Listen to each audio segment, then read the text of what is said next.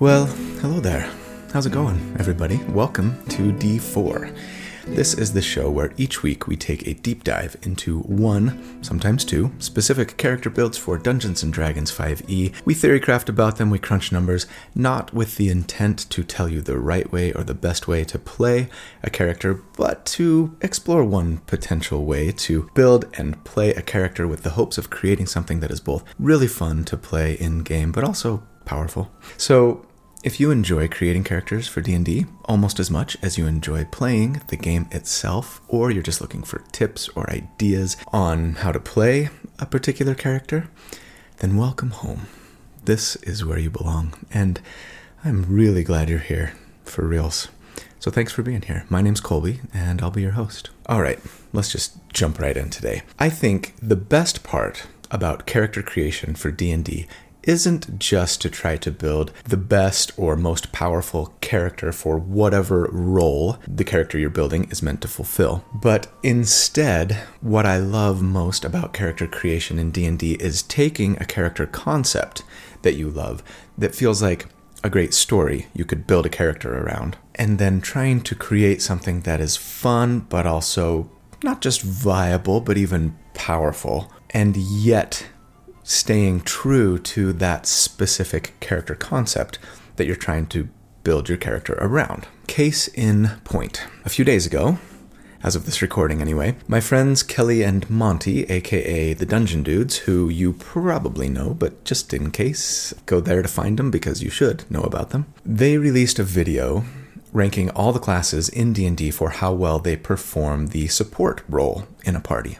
And by support, they were basically talking about characters who can keep their party alive, bring them back from the dead, buff allies, debuff enemies, basically make the members of their party able to perform better and more effectively and stay alive, right? In that video, they said, and I quote, if you had a barbarian as a support character, you don't have a support character. Now, for the record, generally speaking, I think that's a pretty accurate statement.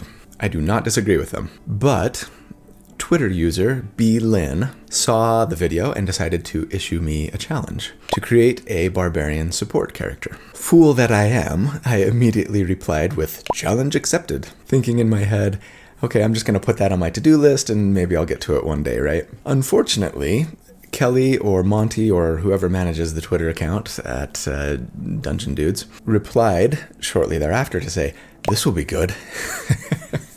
and I was like, Oh crap, now there's pressure and I actually have to create something that's potentially viable and maybe do it soon. So, here we are. Now, obviously, trying to build a barbarian as a support character is never, I don't think, going to be the most amazing support character ever. It would be particularly bad, I think, if you were just to go straight barbarian without any multiclassing, right? There just aren't a lot of abilities that barbarians get innately that let them do all of the things that a support character should be good at. But that doesn't mean necessarily that you can't build them in a way that they could be a pretty decent support character. especially with a little multiclassing. And for the record, I highly doubt that Monty or Kelly would disagree with that statement either, right? Now, building a character this way, you might not necessarily be a support character on par with like the Starry Twilight healer that we did, but admittedly, Twilight clerics are kind of overpowered. but nevertheless, for this character concept, you want to be a barbarian. But you don't just want to be the typical frothing at the mouth, brainless murder hobo barbarian, which, to be fair, can also be a lot of fun to play, speaking from personal experience. But no, you want to be the thinking person's barbarian. A barbarian who loves their share of mindless violence, sure, but who balances that mindless violence with a compassion and maybe a desire to support and heal and help. You are the proverbial barbarian with a heart of gold who wants to eradicate your enemies but also do things to bolster your allies, finding a way to enable and empower them to better ensure that they're successful in all that they're trying to do and, maybe most importantly, that they stay alive to do that thing. And I mean, frankly, there's a lot of precedence for this type of character in D&D, right? Heck, the cleric themselves have medium or very often heavy armor proficiency, shield proficiency. More often than not, they're wading into the thick of the fight, mixing weapon attacks and offensive spells with support based spells and abilities, are they not? Paladins, maybe even more so. So, maybe what you want here is a character kind of like that, but who is maybe a little bit better at the offense and frontline role, at least compared to like a cleric, say, and yet who can still provide enough support that you can fill that role, that support role, exclusively or almost exclusively for your party. That is kind of what we're going for with this build here today, I think. Maybe something akin to like a war cleric, for example, or a paladin who emphasizes being a frontliner over support. And so, to that end, I'm going to give myself two rules for this character that I have to stick with in order to stay true to the concept. Rule number one I have to start Barbarian and I have to have at least half of my character levels at any given time be in Barbarian. Yes, I'm going to do some multiclassing. I basically always do some multiclassing with very few exceptions. But yeah, we have to feel more like a Barbarian than anything else here. And then two, I have to actually build the character to be played like a barbarian. This means I'm raging when I can.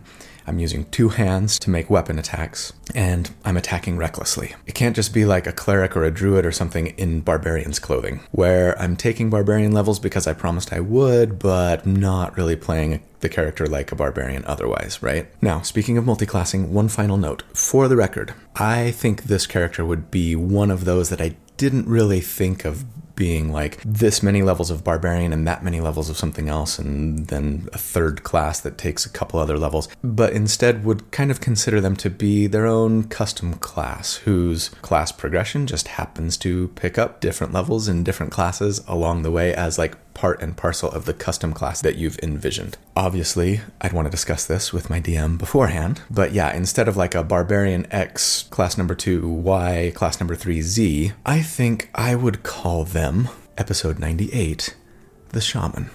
Big thanks, as always, to my friend Randall Hampton for the fantastic artwork that he creates for the character concepts that I send him each week. Really loved what he came up with for this one. He does such great work, his attention to detail, and I feel like every piece is better than the last one. If you would like to follow Randall and or know how you might reach out to him to potentially commission him to create some art for you or your party, I will put links as always in the video description. Thanks, Randall. Also, before we jump into the build, a quick word about Roll for Combat's upcoming Kickstarter campaign for their new and fantastic Battlezoo books, as they are again the sponsor for the video this week. A couple of weeks ago, I introduced you guys to this Kickstarter consisting of the Battlezoo Bestiary Strange and Unusual book that is going to have over 150 award winning new monsters, new monster part rules, and more. The Battlezoo Ancestries Year of Monsters, which will include new ancestries for monsters, weapons, dungeons, and more. And I'm going to talk about each of those probably individually in a little more detail in upcoming videos. But then also the Battlezoo Eldamon book, which is basically going to let you combine everything you love about collectible pet games like say Pokemon for example with your D&D or Pathfinder or other TTRPG campaign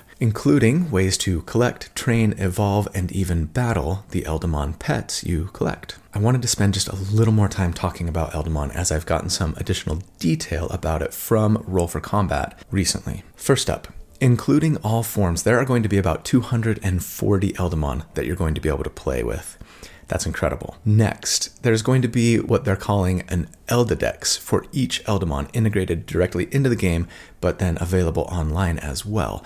That's going to give you just about everything that you're going to need to know for each Eldamon, including name, stats, rarity, what they evolve into, description, etc. Also, there's going to be a non collectible card game included. This will be playable as a standalone game, but will also work directly with the books. Super cool if you just want to like battle your pets in a one-off or casually outside of your larger D&D campaign. Anyway, all told, there's just so much content packed into what Roll for Combat is creating for this Kickstarter, and I think you should absolutely check it out. The Kickstarter launches on July 19th, 2022, so go to eldamon.com right here to learn more, and I will, of course, put a link in the video description as always. There you can sign up so you can be notified as soon as the Kickstarter launches. I really don't think you'll be disappointed for backing this project. Roll for Combat has a really great track record of putting out some super fantastic 5e and Pathfinder compatible content to just bring a lot of additional fun and variety to your game. So,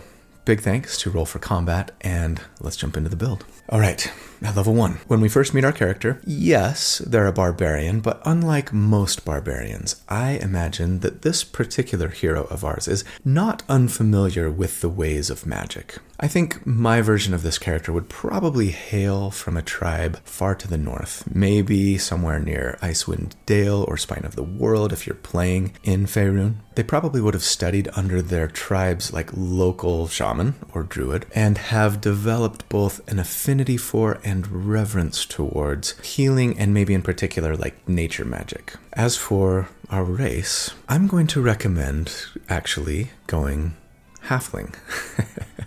not Goliath, not half orc. That's right, a barbarian tribe of halflings. Why not? Sounds awesome. Now, my number one motivation for going halfling here actually is because of the subrace that I want to take, which would be either the Mark of Healing halfling or the Mark of Hospitality halfling. Now, those are exclusive to the Eberron book, and so if you can't use that at your table, I think for an alternative, I'd probably go with an Aasimar, the new and improved Aasimar from Mom, Uh, monsters of the Multiverse as they get like a once per day heal, it's not a spell, among some other nice benefits. But for the rest of us, I slightly prefer Mark of Healing over Mark of Hospitality here, though I do think you can make strong arguments for either. I think Mark of Healing just gets a slight edge, so I'm going to assume that we're going that route. And as a Mark of Healing halfling, we get a number of really nice support focused features like medical intuition. This tells us that medicine checks or checks with an herbalism kit, which you might be able to use to, say, make a potion of healing or antitoxin, get to add a d4 to the roll. Not bad, feels appropriate. You also get Healing Touch, which tells us that we can cast Cure Wounds, and then when we're character level 3,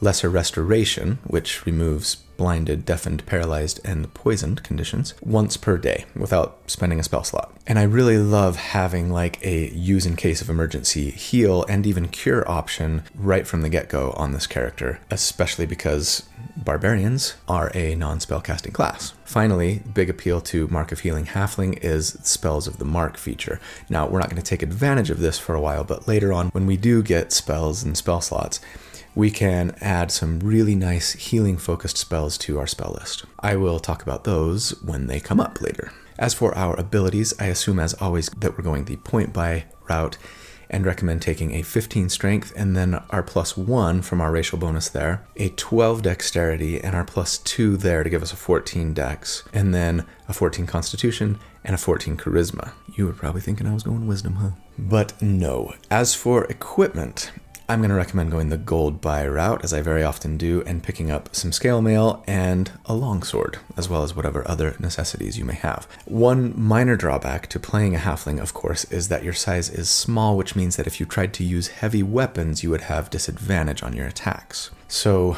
great swords and mauls, not really an option, unfortunately, though, of course, you could have gone the Aasimar route if that is really important to you. Fortunately, however, long swords exist in D&D and they are versatile weapons, meaning that if you use two hands to make an attack with them, then you can use a D10 for your weapon die instead of a D8, and that's not much worse than like a great sword or a maul. Now, you might prefer to just use like a longsword or another d8 weapon like a battle axe in a single hand and equip a shield for that nice plus two to armor class bonus. I wouldn't fault you for that, but I did want to play this character like most barbarians would be played, and to me, that generally means big two handed weapons, right? So the longsword's to be our best option, and frankly, a halfling wielding a longsword in two hands is basically the visual equivalent, anyway, to a medium sized creature wielding a greatsword, but with the bonus of being way cuter. Raging halflings.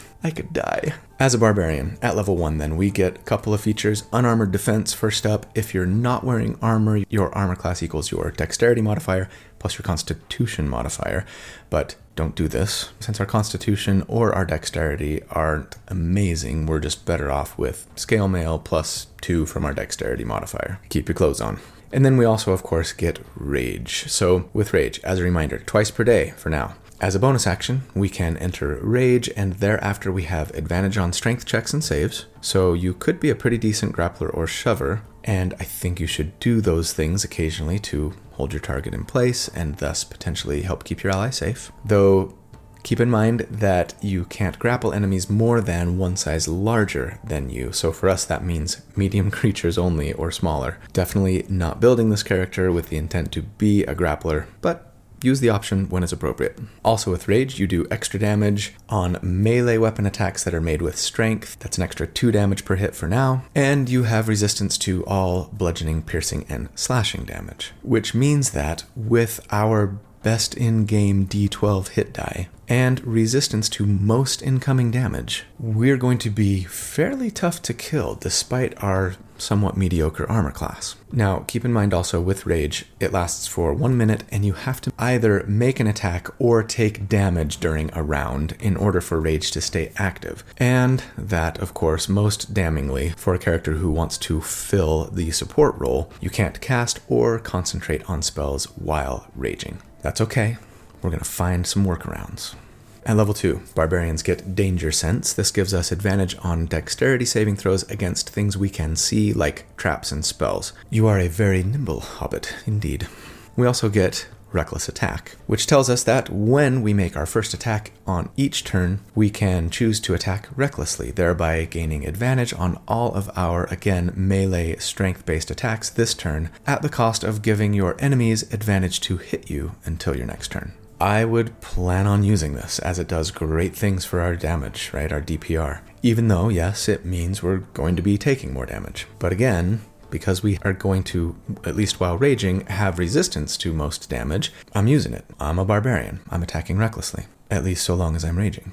At level 3, we get our third rage per day, and this is really nice as it means most of us will be able to rage for most, if not all, of our combat encounters on most of our adventuring days. And I mean, hey, even if you run out of rages or decide not to rage for a particular fight, that will free us up to cast and concentrate on spells once we get more of them anyway. So it's not a bad silver lining to have for those occasions, particularly for us. But then we also, at level 3, get our Primal Path, our Barbarian subclass. And this is very exciting because we are going to choose, can you guess? I bet you were thinking Wolf Totem Barbarian, didn't you?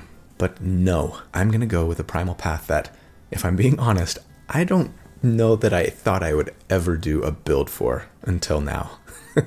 but for a barbarian who's focused on support, yeah, we're taking Path of the Storm Herald. This subclass is generally thought of as one of, if not the worst, barbarian subclasses in the game. But I think for the character concept that we are building, it's a perfect fit. Here's what we read about the Storm Herald Barbarian. All barbarians harbor a fury within. Their rage grants them superior strength, durability, and speed. Barbarians who follow the path of the Storm Herald learn to transform that rage into a mantle of primal magic, which swirls around them. When in a fury, a barbarian of this path taps into the forces of nature to create powerful magical effects. Storm Heralds are typically elite champions who train alongside druids, rangers, and others sworn to protect nature. Other Storm Heralds hone their craft in lodges in regions racked by storms, in the frozen reaches at the world's end, or deep in the hottest deserts. Perfect. So, yes, we are definitely one of those who honed our craft in the frozen reaches at the world's end, as I mentioned earlier, because as a Storm Herald Barbarian, we get the Storm Aura feature, and this tells us that when we rage, we emanate a magical stormy aura that extends 10 feet from us in every direction, similar to like the Paladin's aura. It's not a huge area, unfortunately, I wish it were bigger, but it's not terrible. Now, our aura has an effect that activates both when we rage and every round thereafter if we use a bonus action to do so. And we have to choose an environment here that's going to dictate what that effect is. The desert environment does a little fire damage each round, sea does a little lightning damage to a single target, but we are, of course, going to take the tundra environment because tundra gives you and your allies some temporary hit points each time you activate the effect. Now, it's not a ton. It's only two for now, though it does scale a bit as we take more levels in Barbarian. But you know what? Even that small amount can add up to be a fairly significant number of temporary hit points over the course of a fight, since we get to apply it to multiple party members every single round, potentially. Of course, temporary hit points don't stack, so if they still have the ones you gave them from last round, then they're not going to just keep adding up, right? But if combat lasts for, let's say, five rounds, which is fairly typical, maybe four to six on average, I think. And you're giving multiple party members two hit points every single round. At this level, that's potentially 10 temporary hit points to multiple party members, yourself included, and that's not an insignificant amount of protection that we're providing. I mean, heck, we only have 32 hit points currently. And we probably have more hit points than anybody else in our party, right? And for us, that's a third of our total health. It's probably going to be closer to half for most of our party members. Not bad at all. At level 4, we get our first ability score increase or feat, and I want to keep those support features going. So, I'm going to recommend that we take the healer feat. See, as a barbarian, of course, it's going to be important to find as many ways as we can to heal and otherwise support our allies that don't depend on spells thanks to rage. As a mark of healing halfling, of course, we have spells that we can rely on in case of emergency, and like I've said, we're going to be getting some others later, and that's fine. I imagine that outside of dire circumstances, we're mostly going to be relying on those spells outside of combat, or to maybe bring back a downed ally in case of emergency, right? And maybe I should talk about this for a second. That's fine. Like most people who are interested in optimization for D&D and min-maxing, right, will tell you that the most efficient way to heal in D&D is to just either do it between combat or wait until an ally has gone unconscious and then bounce them back up with a heal. We talked about this at length in the support bard that I did. And so, in many ways, the healing that we do is going to be similar to the way that people who play your more typical support classes also heal in D&D for the most part, right? And I think that's important to keep in mind. Anyway, I want to find as many ways to provide support, healing, protection that are not going to break our rage. And the healer feat is a perfect way to do just that. With healer, when you use a healer's kit to stabilize a dying creature, they also regain one hit point. Speaking of healer's kits, quick reminder a healer's kit has 10 uses and costs 5 gold each. You can use one as an action to automatically stabilize someone who's dying without needing to make a successful medicine check like you would have to otherwise. But they don't typically bring someone back to consciousness unless you have this feat. So that alone is pretty decent. But the best part of the feat is that in addition, you can use the healer's kit with your action to also restore 1d6 plus 4 plus the character's level in hit points. That's a really efficient heal. To put that in perspective, right now, Cure Wounds cast at the first level would heal 6.5 hit points on average for us. You might be able to eke a little bit more out of that if you had a higher spellcasting modifier, but by comparison, one use of the healer's kit, assuming we used it on another fourth level character, would heal 11.5 hit points on average. Almost double. Now, unfortunately, a character can only benefit from healing in this way once per short rest, but it's still one of the best, like, patch them up and get them back into the fight without needing a spell abilities for our Raging Barbarian that's out there, and is particularly useful to be used like right before taking a short rest on anyone who hasn't already benefited from it, right? As it will help them recover some hit points, maybe make it so that they don't have to spend as many hit dice, and then after the short rest, it resets. At level 5, barbarians get fast movement, um, which tells us that our speed is increased by 10 feet if we're not wearing heavy armor particularly useful for those of us who are only healing with a touch currently, and who might also want to position ourselves a little more advantageously on our turn to get as many allies within the range of our aura as possible for a little temporary hit points each round. We also, of course, get extra attack. This is fantastic because making two attacks is better than one. And also, our Storm Aura temporary hit points that we're giving each round go up to three from two. It's not amazing, but I mean, it's still a 50% increase over what we were getting before. So, yeah, not bad. We'll gladly take it. But at level six, now that we've secured extra attack, got the bump to Storm Aura, and have our healer feat in place. I think it might be time to look to another class for a bit to bolster our support potential. There are, of course, a lot of routes we could go to try and pick up some additional support functionality. However, since I'm committed to trying to play this character as a barbarian first and foremost. I think our options are somewhat limited in that I'd like to find the most powerful, non spell based support options wherever possible so that it doesn't conflict with our rage. That still leaves us with several potential options for multiclassing. Peace Cleric is one that I considered and that I think would be worth considering, but we didn't really have the ability to get our ability scores high enough to multi-class into cleric and also multi-class into the charisma based classes that I'm going to end up going with. Taking a level in Peace Cleric would be great for like a poor man's bless. We've already talked about Twilight Cleric and how it's kind of OP. Their big OP support feature is the temporary hit points that they provide, and we've kind of already got that with Storm Aura and even though Twilight Cleric is more powerful, again, didn't want to go that route with this build. Worth considering either of those, though. Aside from those, I think there are three standout options for multiclassing. And the one I'm going to cut, but I wanted to mention really quickly because I think it's worth mentioning, is Rogue. Rogue would give us some nice additional damage in the form of sneak attack, though we'd probably want to switch from a longsword to a rapier, since sneak attack requires a finesse weapon or a ranged weapon. Using a rapier wouldn't be terrible. We could then equip a shield if we wanted, and the sneak attack damage that we gained would more than outweigh the damage loss of going from a d10 versatile longsword, right, to a one handed d8 rapier. But best of all, thanks to reckless attack, we'd always have advantage and thus could always trigger sneak attack. Even more importantly, though, going rogue would give us access to the thief subclass, which means that we could use an item as a bonus action, which means that we could make weapon attacks and then still heal with our healer's kit as a bonus action, helping us both do more damage but then also not run the risk of losing rage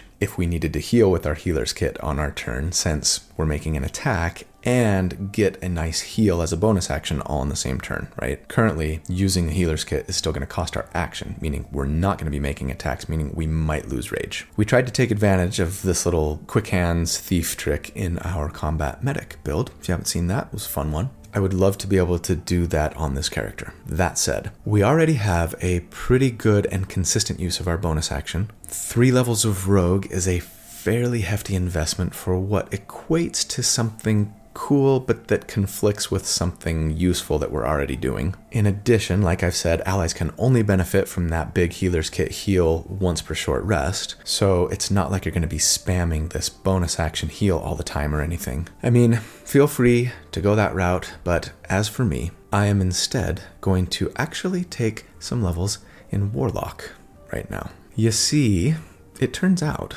that your skill in healing and protecting has attracted the attention of one of the great spirits or otherworldly beings that your tribe has long paid homage to and invokes in their rites and rituals. This spirit has reached out to you with an offer of patronage, additional power to heal and protect your allies, in exchange for a pledge of service. Now, for this character especially, I don't envision this as particularly nefarious or manipulative on the part of your patron, but it is an agreement, or maybe a pact, or maybe a covenant.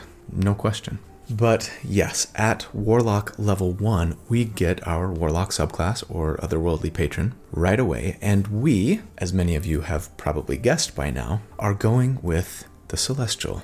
I don't think I've ever used the Celestial in any of my builds before, but I've also been wrong when saying that in the past, so please correct me if I'm wrong. Here is what we read about celestial warlocks. Your patron is a powerful being of the upper planes. Your pact with that being allows you to experience the barest touch of the holy light that illuminates the multiverse. Being connected to such power can cause changes in your behavior and beliefs. You might find yourself driven to annihilate the undead, to defeat fiends, and to protect the innocent. At times, your heart might also be filled with a longing for the celestial realm of your patron and a desire to wander that paradise for the rest of your days. But you know that your mission is among mortals for now, and that your pact binds you to bring light to the dark places of the world. Again, I think this fits perfectly into our shaman character concept. Attuned as we are to healing powers and our close ties to spirits or demigods that might empower us further in our quest to protect our allies while vanquishing our enemies. So, the main reason that we're here in Warlock and taking the celestial otherworldly patron at all, of course, is for the amazing healing light feature.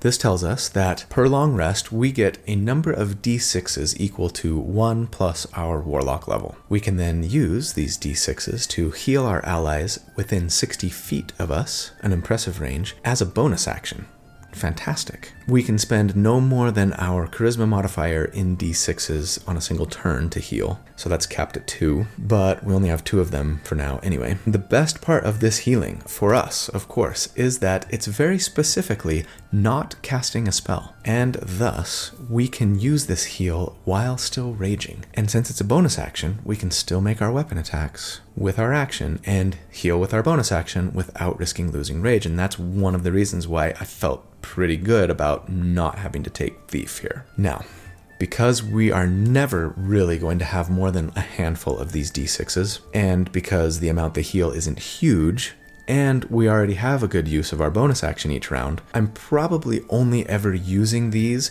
like one at a time to simply bring an ally back from unconsciousness. So this essentially acts like a poor man's healing word for us. But it is still a very welcome and useful ability nonetheless. Now, we also get spells at Warlock 1, of course, and while the Celestial Warlock has an expanded spell list letting them pick up Cure Wounds or Guiding Bolt if they want at this level. We already get Cure Wounds as well as Healing Word from Mark of Healing Halfling. Now that we actually have spellcasting ability, I would probably only use those spells if and when our healing light d6s had run out, I think. And I probably would use healing word like if our healing light d6s had run out and we needed to bounce a character back up from unconsciousness with a bonus action from range. It caused us to lose our rage, but that might be worth it. We don't really want guiding bolt that is available to us as a celestial warlock. So that's nice because it just means that we can focus on taking other spells instead. I'd probably be focusing on like out of combat utility and support options like maybe charm person or comprehend languages. Though, yeah, I'm guessing that most of the time we're going to be using our warlock spell slot for like a cure wounds along with a use of healer's kit in between combat encounters like right before a short rest to give a little extra triage to an ally who's especially low, since your Warlock spell slots and an ally's ability to receive that big heal from your healer feat both reset on a short rest, right? Alright, so at level 6, we typically do a damage report, but as with all of my support focused builds I've done to date, I don't really have a great system that I love for analyzing how effective a support character is with math and graphs. So we're not going to do a traditional damage report, but instead, let's pause here to do kind of a tactics report and just review all of the many ways that our shaman can currently support their allies. First, and probably foremost, they're providing three temporary hit points to potentially multiple party members, including yourself, every single round. Again, not a ton, but a little bit each round will go a long way. Next, thanks to our healer feat, we can provide one sizable heal to each party member per short rest with our action, and even bring them back from unconsciousness with one hit point if we're out of all other healing resources and they go down. Our healing light provides a nice, if small, bonus action heal from range that we'd again mostly be using to bounce our fallen allies back up once they go down from an impressive 60 foot range. We have one use of Cure Wounds and lesser restoration per day, thanks to Mark of Healing Halfling, as well as a spell slot per short rest to be using on that or some other utility or support feature. So, yeah, admittedly, pretty much all of our support features currently fall into the healing, curing, and protecting department. Not that that's a bad thing. We do have a little bit of utility as well via spells, and we're going to pick up a little more utility and some additional, like, non healing support functionality later. Though, admittedly, due to our lack of an ability to concentrate on spells while raging, other forms of support, buffing, debuffing, etc., are never truly going to be a really strong suit of this character. Still, combine our healing and bolstering potential with the fact that, as a raging barbarian, we're both pretty hard to kill and do some decent damage. I really like the feel of the hybrid thing that we've got going here. And just in case you were curious, I did crunch the numbers for damage for sustained DPR here. And right now, this character is doing about 20 damage per round, assuming they've got rage active and they're attacking recklessly, depending, of course, on the enemy AC. And while that's not great compared to other characters who were specifically built to do damage, I'm pretty certain it blows my other support characters that I've built to date out of the water. So, yeah, we're in a good place. At level 7, we'd be a Warlock 2, and we get a second spell slot per short rest. That's very welcome, twice the number of spell slots now. And then, of course, Warlocks also get invocations at level 2, and these are super fun and really useful, but I think for this character, I'd prefer to choose things that provide utility for our party, since it feels like a good support, to me anyway, should probably bring some nice utility to the group as well, yeah. I think my two favorite invocations here for this level anyway would probably be Eldritch Sight, which lets us cast Detect Magic at will without spending a spell slot, which could really help us with our exploration, puzzle solving, or at the very least help us be on guard for potential danger, magical traps, etc. And then I'm thinking maybe Eyes of the Runekeeper, uh, which allows us to read all writing. You never know when you're going to come across something written in another language or even, say, Thieves' Cant that could provide information that might be particularly helpful or useful on your adventure. I don't have really strong feelings about either of these invocations, though, so yeah, let me know what invocations you might pick up on a support focused barbarian to try to bolster your support if possible and or utility. At level 8, we'd be a Warlock 3 and we get a Pact Boon. And while I can definitely see an argument for both Pact of the Chain actually and Pact of the Talisman, maybe more interestingly, I think my pick here would be Pact of the Tome. And this is actually a pact that I've never used in a build before. Weird, right? With Pact of the Tome, our patron gives us a Book of Shadows, though I think for me, for this character, I'd maybe flavor it as the Book of Light.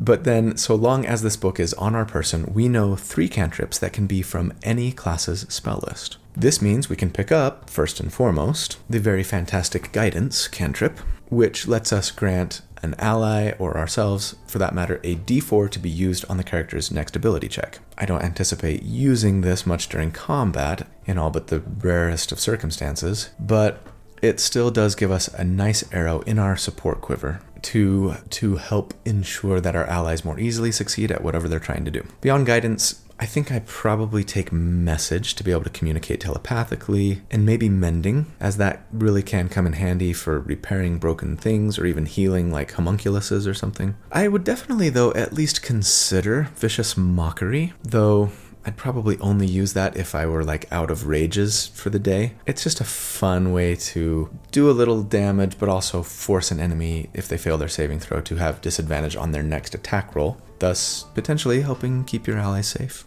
Mind Sliver should probably get an honorable mention here as well, as it does a little damage and then causes an enemy who fails their save to subtract a d4 from their next saving throw. Again, helping your allies succeed on important spells, etc. Now, also, warlocks can swap out their invocations whenever they gain a level in warlock, and thus, now that we have Pact of the Tome, I think I would swap out one of the invocations that we currently have for the Book of Ancient Secrets invocation. This gives us three nice little perks. First, we can now cast Warlock spells as rituals if they have the ritual tag, something we couldn't do before, making spells like, say, Comprehend Languages or Unseen Servant maybe even more appealing now. Second, if we ever find a ritual spell on our adventures, we can add it to our Book of Light, similar to how wizards add spells to their spellbook. Third, and probably best, we get to choose two first level spells from any class's spell list again that have the ritual tag. Add them to our book and cast them as rituals only from now on. And this again opens up some nice support options for us. I think the two spells that I would take here would probably be first, find familiar, so that we can have a familiar to scout for us, which is some really nice utility, but then also give advantage to an ally, since we already have advantage, on one of their allies' attacks via our familiar taking the help action, right? As for the other spell, I think I probably take Purify Food and Drink on the off chance that we need to eat or drink something that we fear might be poisoned, or maybe Identify might be a good one here for some nice utility. We do, at this level, get second level Warlock spells now as well. Lesser Restoration and Prayer of Healing both come to us for free via the Mark of Healing Halfling, and both of those are super welcome. It's going to be nice to be able to cast Lesser Restoration more than once per day now if we need it. And Prayer of Healing can be a decent little group heal, you know, in between combats. It heals up to six creatures for 2d8 plus our charisma modifier. It's not bad, considering that multiple party members get it, but it does take 10 minutes to cast, of course, so you're not going to use this in combat, right? Definitely plan on using this if we have a spell slot to burn right before taking a short rest. Other than that, from the Warlock spell list, I'm probably going to take Misty Step for some useful teleportation. Mirror Image is worth considering to help with our own survivability. It doesn't require concentration, and so we could use it before we rage and get three like illusory images of ourselves that our enemy might target instead of us when they're attacking. Or maybe invisibility for some out of combat buffing of a party member who might really need help being stealthy or needs to stay hidden for some reason. At level 9, we'd be a Warlock 4, and we get an ability score increase or feat. And I want to take Bountiful Luck. I love this feat, and it's one of the other main reasons I really wanted to go Halfling here. So, if you recall, I didn't talk about this at the beginning, but halflings have this great ability called Lucky, right? Where if they roll a 1 on an ability check, attack roll, or saving throw, they can re roll the die and use the new roll. With Bountiful Luck, we can essentially use our halfling lucky trait on our allies. So if they're within 30 feet of us, we can use our reaction to let them re roll a 1 that they rolled on an ability check, save, or attack roll. Though, if we do this, we can't use our lucky feat until the end of our next turn. Still, turning like an ally's crit fail attack into a successful hit or like a miserable failure on a saving throw into a potential success is really going to make your allies love you once in a while. And as a support character, that's kind of what we're here for.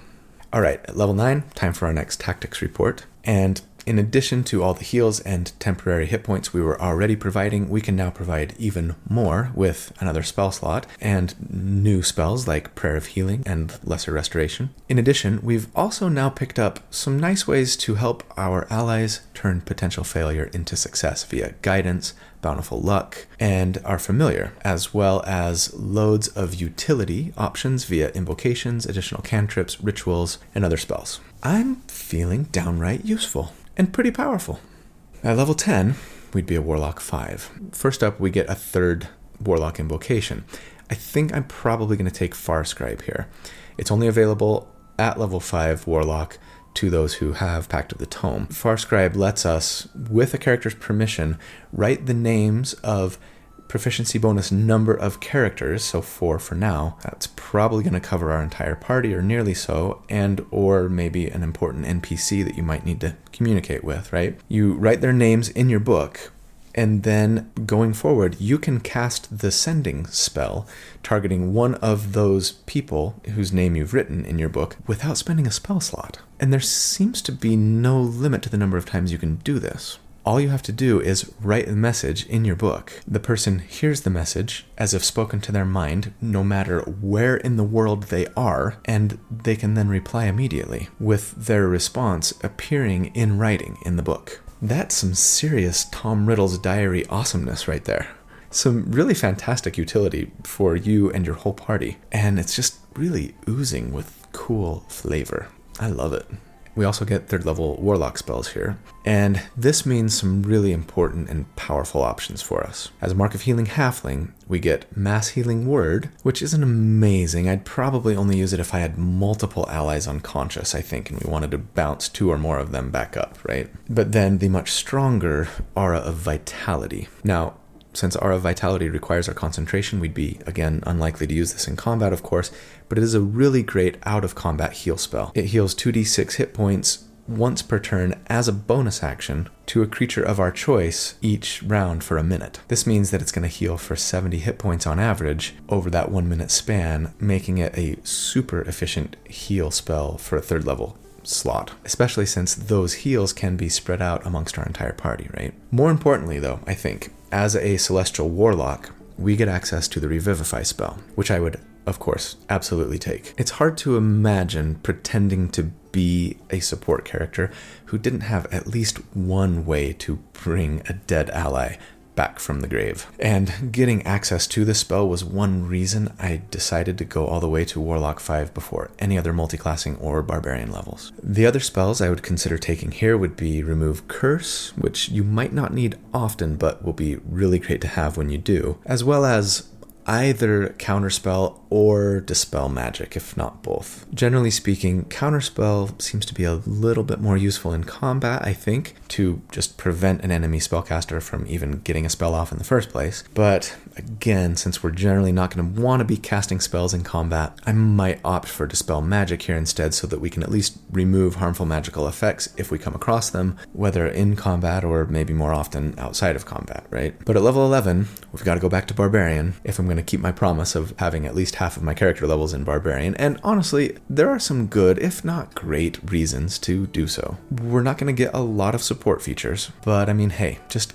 getting an additional d12 hit die with Barbarian levels alone is a fairly compelling reason to take more levels in Barbarian, especially for someone taking half damage on most of the damage they take, right? But also, as a Barbarian 6, which we would be now, we do get a fourth use of Rage per long rest, and that's always welcome, especially for those of us who find ourselves fighting a lot every day. And we also, as a Storm Herald Barbarian, get the Storm Soul feature, which is not very good. As a Storm Herald of the Tundra, this means we get resistance to cold damage. I mean, okay, fine, that's situationally nice. But then, then, we can touch water and turn a five foot cube of it into ice. That melts after one minute and fails if a creature is in the cube. what the? I mean, that's our level six feature. Whew. I really want to be in a situation where, like, I don't know, we have to cross a really important pond, but we have no way to do so. Then in steps the Storm Herald Barbarian, turning all the water into ice, five feet at a time, hopefully not falling off that floating chunk of ice while they're waiting six seconds to do it to the next patch so we can safely cross. It, it, would be fun to use this once in a while just to mess with people, I guess. Some uppity noble trying to take a drink of water. Haha, stay thirsty, you pompous prick. I don't know. At level 12, we'd be a Barbarian 7, and we get Feral Instinct. This is a pretty decent feature, giving us advantage on our initiative rolls so that we can get our rage, our damage, and our temporary hit points going that much sooner. And also letting us act normally on our first turn in combat, even if we're surprised, so long as we rage before doing anything else, which we're kind of already doing anyway, right? At level 13, we'd be a Barbarian 8, and we get another ability score increase or feat. As much as I would love to bump a whole slew of my ability scores, maybe strength more than anything, I think I would take a third feat here. Inspiring Leader. This is just a really nice support feat, but also one full of yummy roleplay flavor. With Inspiring Leader, if you take 10 minutes to do so, you can give a rousing speech that shores up your party's resolve. Doing this, you can choose up to six creatures, including yourself, and give them each temporary hit points equal to your level plus your proficiency bonus. So that would be 15 temporary hit points for now. That's a nice little chunk of temporary hit points. Now, granted, we were already providing our party with regular temporary hit points during combat, and again, they don't stack, but at this level, enemies are hitting fairly hard. So if your ally actually gets hit, more than likely that, you know, one hit is going to remove most if not all of those 15 temporary hit points you started them with, and they'll be ready for a few more on your turn. Don't forget, a creature can't benefit from inspiring leader more than once per short rest, but sort of feels like something that you're going to be doing during a short or at the end of a long rest anyway, so hmm, it doesn't feel super restrictive to me. All right, time for our level 13 tactics report. Since last time we checked, we picked up some very important and powerful spells, including Aura of Vitality and Revivify. Another really potent way to give some temporary hit points via Inspiring Leader, and a number of things to improve our utility, like Farscribe, some nice bumps to our own survivability, and the ability to turn water into ice. Never again will our allies have to suffer the pain and indignity of lukewarm beverages. Take that, room temperature mead! Haha! oh, I'm sorry. I'll stop now. At level 14, now that we've got a few more barbarian levels under our belt, I'd like to finally dip into a third class now to pick up just a couple more support options. For me, right now, that means paladin levels. And Again, I'm really hoping that we don't need to justify this multi class dip to ourselves or our DM. It's simply the natural progression of the, the custom shaman class that we've created. We are a melee focused frontline character with an emphasis on support and healing, thanks to our ability to commune with nature and a powerful nature spirit who's lent us some of their power. And we've proven our devotion to them and or to our just and righteous cause, and are thus granted additional power as a result. Makes sense to me. But as a Paladin 1, we get the very useful and potent Lay on Hands, which gives us 5 points per Paladin level to use as an action to touch an ally and then either heal them one hit point per point spent, or remove poison or a disease for 5 points. This means that we can now remove poison, diseases, curses, or the blind, paralyzed, or deafened conditions. That's a nice little suite of cures we can we. That's a nice little suite of cures we're bringing to the table. I probably wouldn't use lay on hands to heal in combat unless my warlock healing light dice were used up, since it requires both an action and a touch. But I'd probably use it in combat before spells, since lay on hands is not a spell, and thus wouldn't break rage by itself, right? We also get a little utility feature in the form of Divine Sense, which lets us detect any undead, fiends, or celestials within 60 feet of us who are not behind total cover. At level 15, we'd be a Paladin 2, and one of the main reasons I wanted to come Paladin actually was for the fighting style that we're going to get at Paladin 2. I really wish I could have gotten this sooner, but I would definitely take interception here as my fighting style, as it would let us, with our reaction, reduce damage done to an ally that's within 5 feet of us when they are hit by an attack by 1d10 plus our proficiency bonus. It's not a ton of damage, but it's not bad. We don't have a super consistent use of our reaction currently, and coupled with the regular temporary hit points that we're providing, is going to do a pretty good job of further helping our allies stay alive. And we get Divine Smite as a pally too, of course, and even though I'm not building this character with a focus on Nova damage or burst damage, I mean, Every once in a while, you're going to need to do just a little more damage to kill off an enemy. And being able to smite them, which lets us add 2d8 of radiant damage when we hit them with a melee weapon attack, plus an additional d8 for every spell slot above first that we spend. And yes, we could spend a warlock spell slot here for Divine Smite in their third level, which would mean 4d8 if we wanted to. That's going to be a nice option to have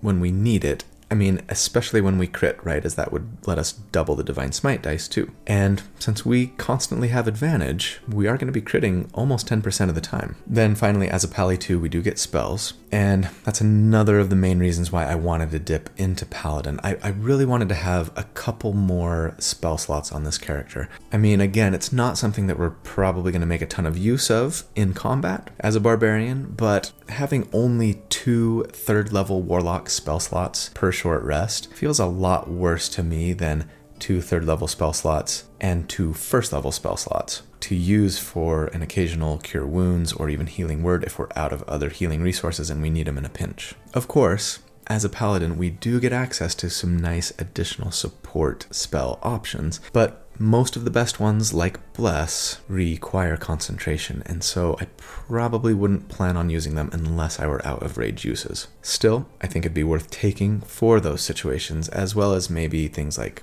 ceremony or command. At level 16, I think I probably leave Paladin behind though, even before we get to our oath. I considered going Pally 3 to get Oath of Glory for a nice little heal as a bonus action when you smite. It would be a great way to like cast essentially a souped up healing word without actually casting the spell, thus letting us keep our rage active and do a little burst damage to boot. But in the end, I kind of felt like we have a pretty nice suite of healing options already, so I figured I'd end the build with Barbarian, even though this means we'd be a Barbarian 9 here, and that means we get Brutal Critical, which just isn't a very amazing level 9 feature.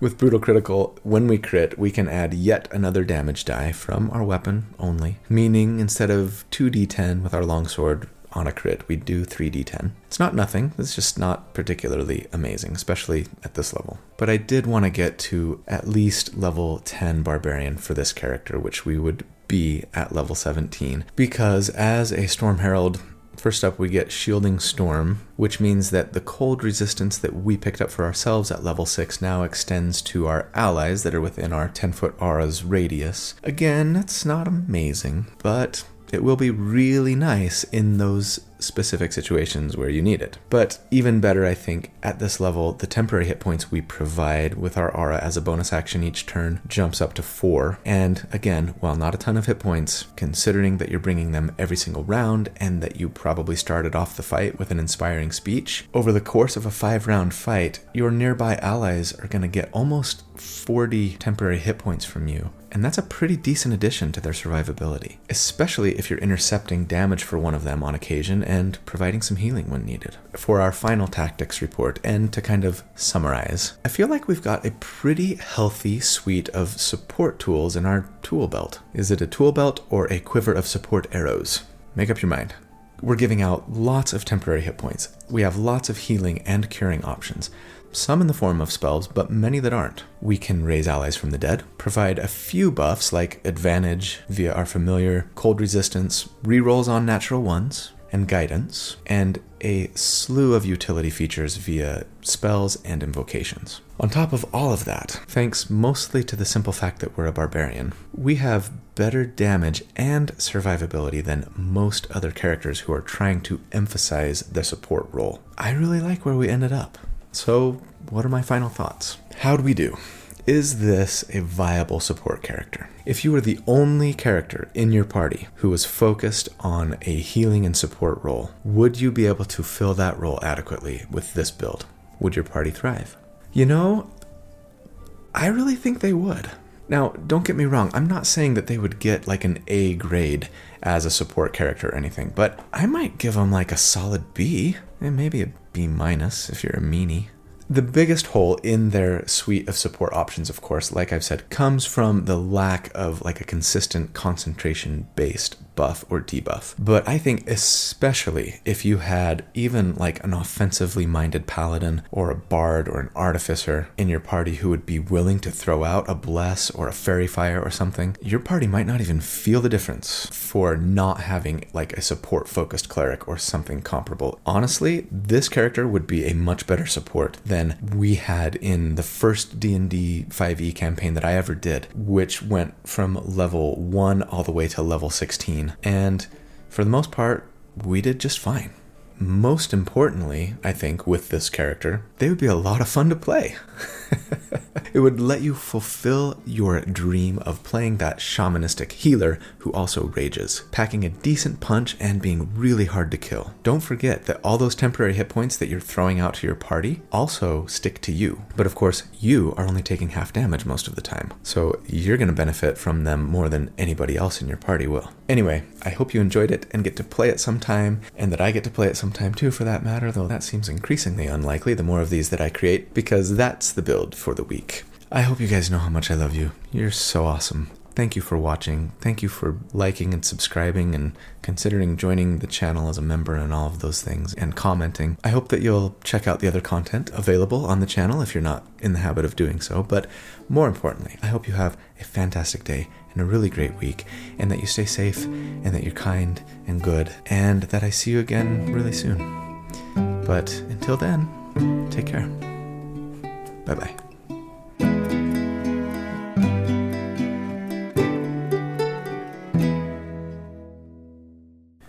I hear the drizzle of the rain. Like a memory, it falls. Soft and warm, continuing. Tapping on my roof and walls. Any other Simon and Garfunkel fans out there? Hmm. That's a good song. That's very pretty. All right. All right. All right. All right. All right. Ooh, yeah. Here we go. Here we go. Here we go. Here we go. Here we go. Well, hello there, my fine feathered friends. what are you, bunch of birds? Let's try that again. Where was I? Let's just double check that. I think it is. Pretty sure. Oh, it's not. It's not. doop, deep, doop, deep, doop. Yep, both of them. I was right. Which doesn't actually happen as often as I would like, despite my own overconfidence to the contrary. hmm. Lots of dishes clanking. How much longer until summer's over? Because that's the. Because that. because that's the build for the week.